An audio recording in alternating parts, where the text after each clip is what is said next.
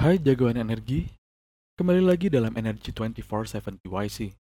Kali ini bersama saya Budi akan membawakan informasi di sektor energi sepekan terakhir. Let's check it out.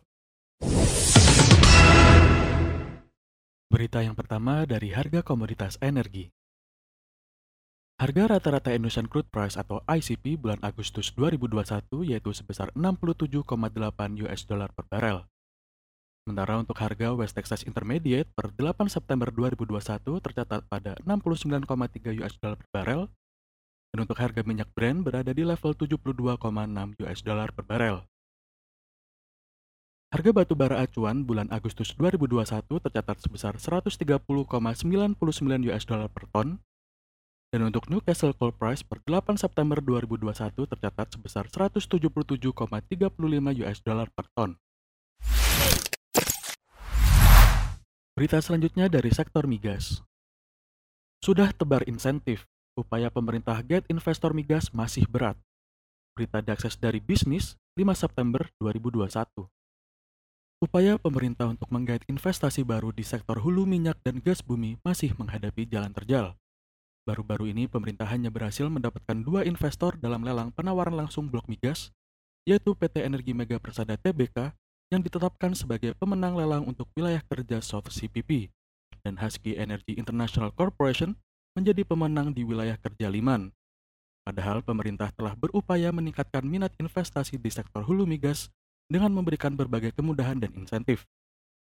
Adapun insentifnya meliputi penundaan sementara pencadangan biaya kegiatan pasca operasi, pengecualian PPN LNG, pembebasan biaya pemanfaatan barang milik negara, penundaan atau pengurangan hingga 100% pajak-pajak tidak langsung, penerapan volume gas yang dapat dijual dengan harga market untuk semua skema di atas take or pay dan daily contract quantity, serta penerapan insentif investasi melalui percepatan depresiasi dan perubahan split hingga DMO full price. Menteri Energi dan Sumber Daya Mineral Arifin Tasrif mengatakan bahwa pemerintah terus berusaha meningkatkan investasi migas, antara lain melalui perbaikan syarat dan ketentuan baru yang lebih menarik, serta melakukan perbaikan regulasi. Selain itu, dengan diterbitkannya UU Cipta Kerja dan terbentuknya Kementerian Investasi, pemerintah berharap upaya tersebut dapat menarik investasi langsung luar negeri lebih banyak lagi. Sementara itu, pendiri Reforminer Institute, Pri Agung Rahmanto mengatakan bahwa berhasil atau tidaknya menggait investor baru ditentukan dari prospek WK yang ditawarkan. Apabila WK dianggap tidak cukup prospektif dan tidak sesuai dengan strategi portofolio investasi perusahaan migas, maka penawaran blok migas itu tidak akan diambil. Ditambah lagi, upaya menarik investasi di sektor hulu migas tidak hanya dilakukan oleh Indonesia, sehingga membuat persaingan di sektor hulu migas saat ini cukup ketat. Berita selanjutnya dari sektor EBT. Penggunaan PLTS atap jadi prioritas jangka pendek pengembangan EBT. Berita diakses dari bisnis 6 September 2021. Kementerian Energi dan Sumber Daya Mineral menjadikan upaya mendorong penggunaan pembangkit listrik tenaga surya atau PLTS atap sebagai prioritas pengembangan energi baru terbarukan untuk jangka pendek. Hingga Juli 2021, pengguna PLTS atap telah mencapai 4.028 pelanggan dengan daya sekitar 35 MW.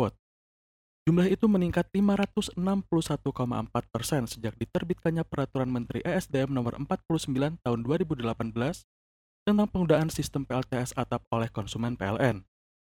Dadan Kusdiana, Direktur Jenderal Energi Baru Terbarukan dan Konservasi Energi Kementerian ESDM, mengatakan bahwa meski penggunaan PLTS atap di Indonesia meningkat signifikan, peningkatan tersebut masih jauh lebih rendah dibandingkan dengan peningkatan di Vietnam. Sehingga pemerintah didorong untuk memberikan insentif 100% dengan harapan masyarakat menyambutnya dan dipakai untuk keperluan sendiri. Adapun sasaran pengguna PLTS atap nantinya merupakan pengguna listrik non-subsidi dengan daya 2200 volt ampere ke atas. Kementerian ESDM sendiri menargetkan pemasangan 3,6 gigawatt PLTS atap dari potensi 32 gigawatt pada 2024. Selain itu, meski penggunaan pembangkit listrik telah meluas ke hampir seluruh provinsi, diperkirakan dominasi pengguna PLTS atap akan berada di Jawa, khususnya di kota besar atau di daerah industri. Sementara dari sektor komersial tidak akan banyak karena bangunan komersial merupakan gedung-gedung tinggi. Berita selanjutnya dari sektor batubara dan sumber daya mineral. Ternyata ini alasan RI impor batu bara saat pasokan melimpah. Berita diakses dari CNBC Indonesia 6 September 2021. Pasokan batu bara RI sangat melimpah, di mana lebih dari 500 juta ton batu bara diproduksi tiap tahunnya, dan sekitar 70% diekspor. Akan tetapi nyatanya RI masih mengimpor batu bara. Menanggapi hal ini, Direktur Eksekutif Asosiasi Pertambangan Batubara Indonesia atau APBI, Hendra Sinadia mengatakan, impor batu bara ini dilakukan karena spesifikasi batu bara yang diperlukan industri tertentu tidak tersedia di Indonesia. Impor batu bara ini khususnya untuk jenis coking coal atau metallurgic coal yang biasa digunakan untuk produksi baja, pengolahan, dan smelter tambang. Sementara batu bara yang diproduksi Indonesia kebanyakan adalah batu bara thermal yang bisa digunakan untuk pembangkit listrik. Metallurgic coal ini biasanya banyak terdapat di Australia, sehingga kemungkinan besar Indonesia mengimpor dari Australia. Indonesia tercatat mengimpor batu bara sebanyak 8,76 juta ton pada 2020 atau naik 18,5 persen dibandingkan impor pada 2019 yang tercatat sebesar 7,39 juta ton. Dari sisi produksi dalam negeri, pada 2020 produksi batu bara tercatat mencapai 563,73 juta ton Sementara ekspor batu bara pada 2020 dilaporkan mencapai 405,05 juta ton. Jumlah produksi batu bara ini merupakan jenis steam coal atau batu bara thermal. Berita selanjutnya dari sektor kelistrikan. PLN hasilkan 291 MW energi bersih dari co-firing biomasa di 18 PLTU. Berita diakses dari Kata Data 7 September 2021.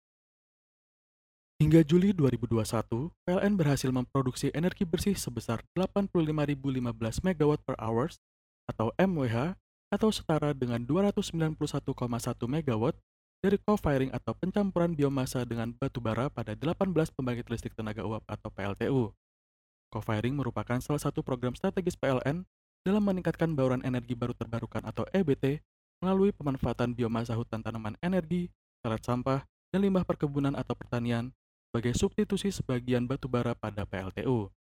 Sebagai informasi, sejak 2020 PLN sudah mengimplementasikan co-firing di 18 lokasi PLTU, yakni 6 lokasi pada 2020 dan sisanya 12 lokasi pada tahun ini.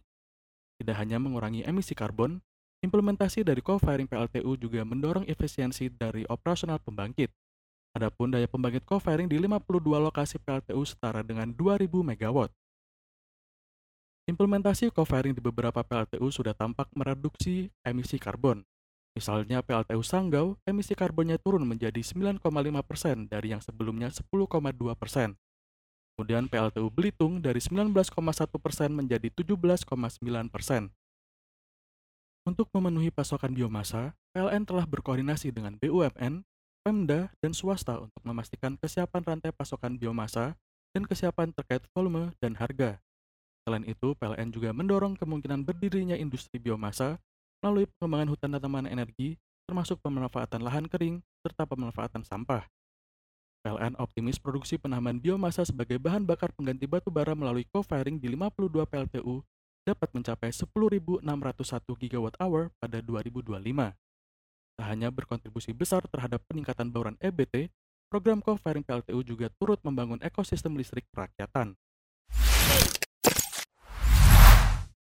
Berita selanjutnya dari sektor perubahan iklim. Kementerian ESDM bakal dorong pemanfaatan CCUS untuk kurangi emisi karbon. Berita diakses dari Kontan 8 September 2021. Direktur Jenderal Minyak dan Gas Bumi Kementerian ESDM, Tutuka Aryaji mengungkapkan, penggunaan teknologi bersih seperti Carbon Capture Utilization and Storage atau CCUS menjadi pertimbangan utama untuk memastikan ketersediaan, keterjangkauan, keberlanjutan, dan daya saing untuk mencapai kedaulatan energi, serta ketahanan iklim dan rendah karbon. Pemanfaatan CCUS diyakini dapat mengurangi CO2 serta dapat diimplementasikan pula pada metode Enhanced Oil Recovery atau IOR lapangan-lapangan migas. Nantinya pemanfaatan CCUS dapat diterapkan pada sejumlah industri penghasil CO2, antara lain pembangkit-pembangkit listrik batu bara, industri pemrosesan gas alam, kilang minyak, hingga pabrik-pabrik kimia. Saat ini kajian pemanfaatan CCUS telah dilakukan pada beberapa proyek, antara lain penerapan CCUS dan Enhanced Gas Recovery di lapangan Gundih, Sukawati, dan tangguh. Dari ketiga proyek tersebut saja, potensi emisi yang bisa ditekan mencapai 48 juta ton CO2.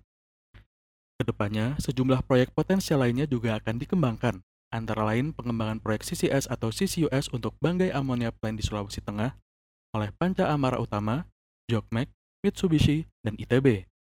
Proyek CCS tadi di Saka Kemang oleh Repsol, CCS atau CCUS di lapangan abadi oleh Intex, hingga Blue Ammonia Production menggunakan sequestration CO2 oleh Toyo Engineering Corporation, Pupuk Kalimantan Timur, dan Pertamina Hulu Indonesia.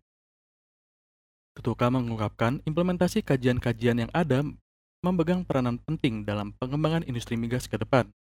Menurutnya ada potensi kapasitas penyimpanan CO2 sebesar 15 juta ton pada area depleted oil dan gas reservoir.